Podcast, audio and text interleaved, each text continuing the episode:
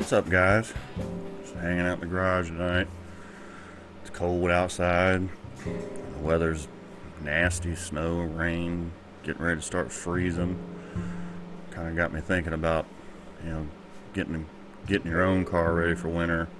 You know, being prepared for, uh, you know, inclement weather and accidents and, you know, heaven forbid, a breakdown, especially out in the middle of nowhere. Um, I like to make sure I got, you know, an extra jacket or a coat, some gloves, and a, you know, a blanket. Um, you know, get yourself a little jump box or a, you know, jumper cables. That way, if you got to, you know, jump start the car, because when it's cold outside, if you've got a marginal battery, it's it's not going to be happy. Especially like if you work at night and you get go out to get in the morning to go to work or go home rather.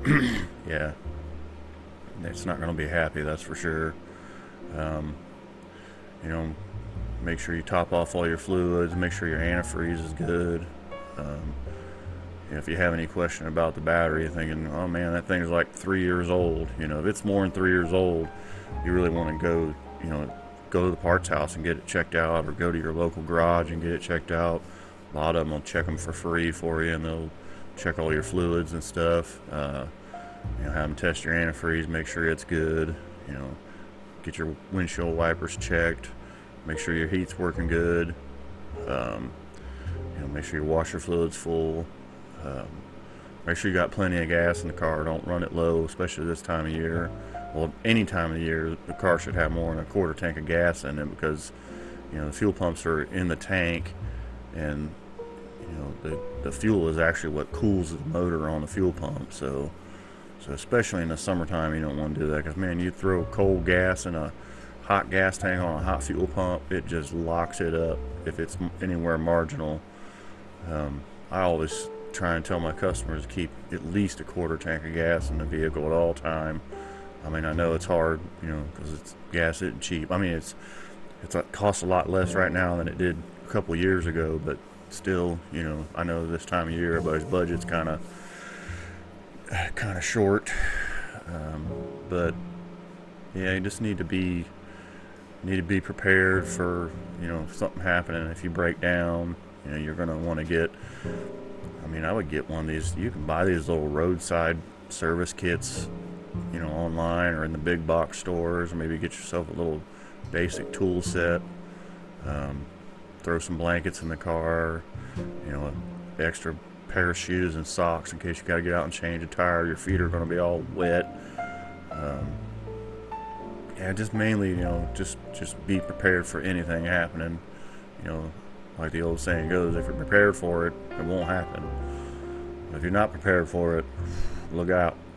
So, yeah, just kind of, it kind of came across my mind. Um, I was outside the other day working with my son in the cold because we can't get anything in the garage right now anyway.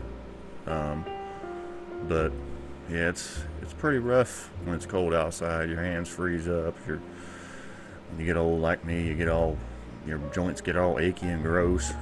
But uh, you know, stuff just doesn't like to cooperate as well as it does when it's warm outside. So yeah, just make sure you got you know some flares and you know maybe some kitty litter for traction you know, just just be prepared. And even the kitty litter in the back of the car will help keep the car on the road a little bit. It'll be a little bit more extra weight in the back of the vehicle.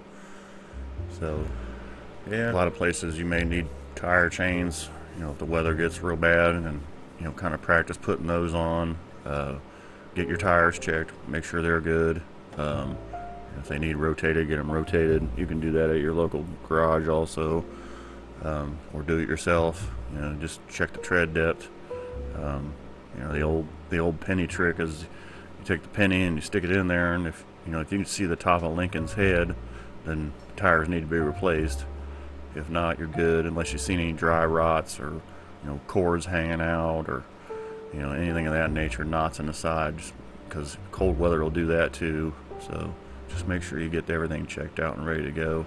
Make sure you get all your lights checked you know, in case you're on the side of the road and you got your flashers on, your emergency flashers on, everybody can see you. And make sure you have, you know, just make sure all your lights are working. That's another thing because most of the time you break down, it's going to be at night, and you know you're going to want to be seen for sure. I'm kind of rambling, but you know, I'm just trying to think off the top of my head what all you're going to need in case something does happen. So, but you know, hey, get out there and fix something.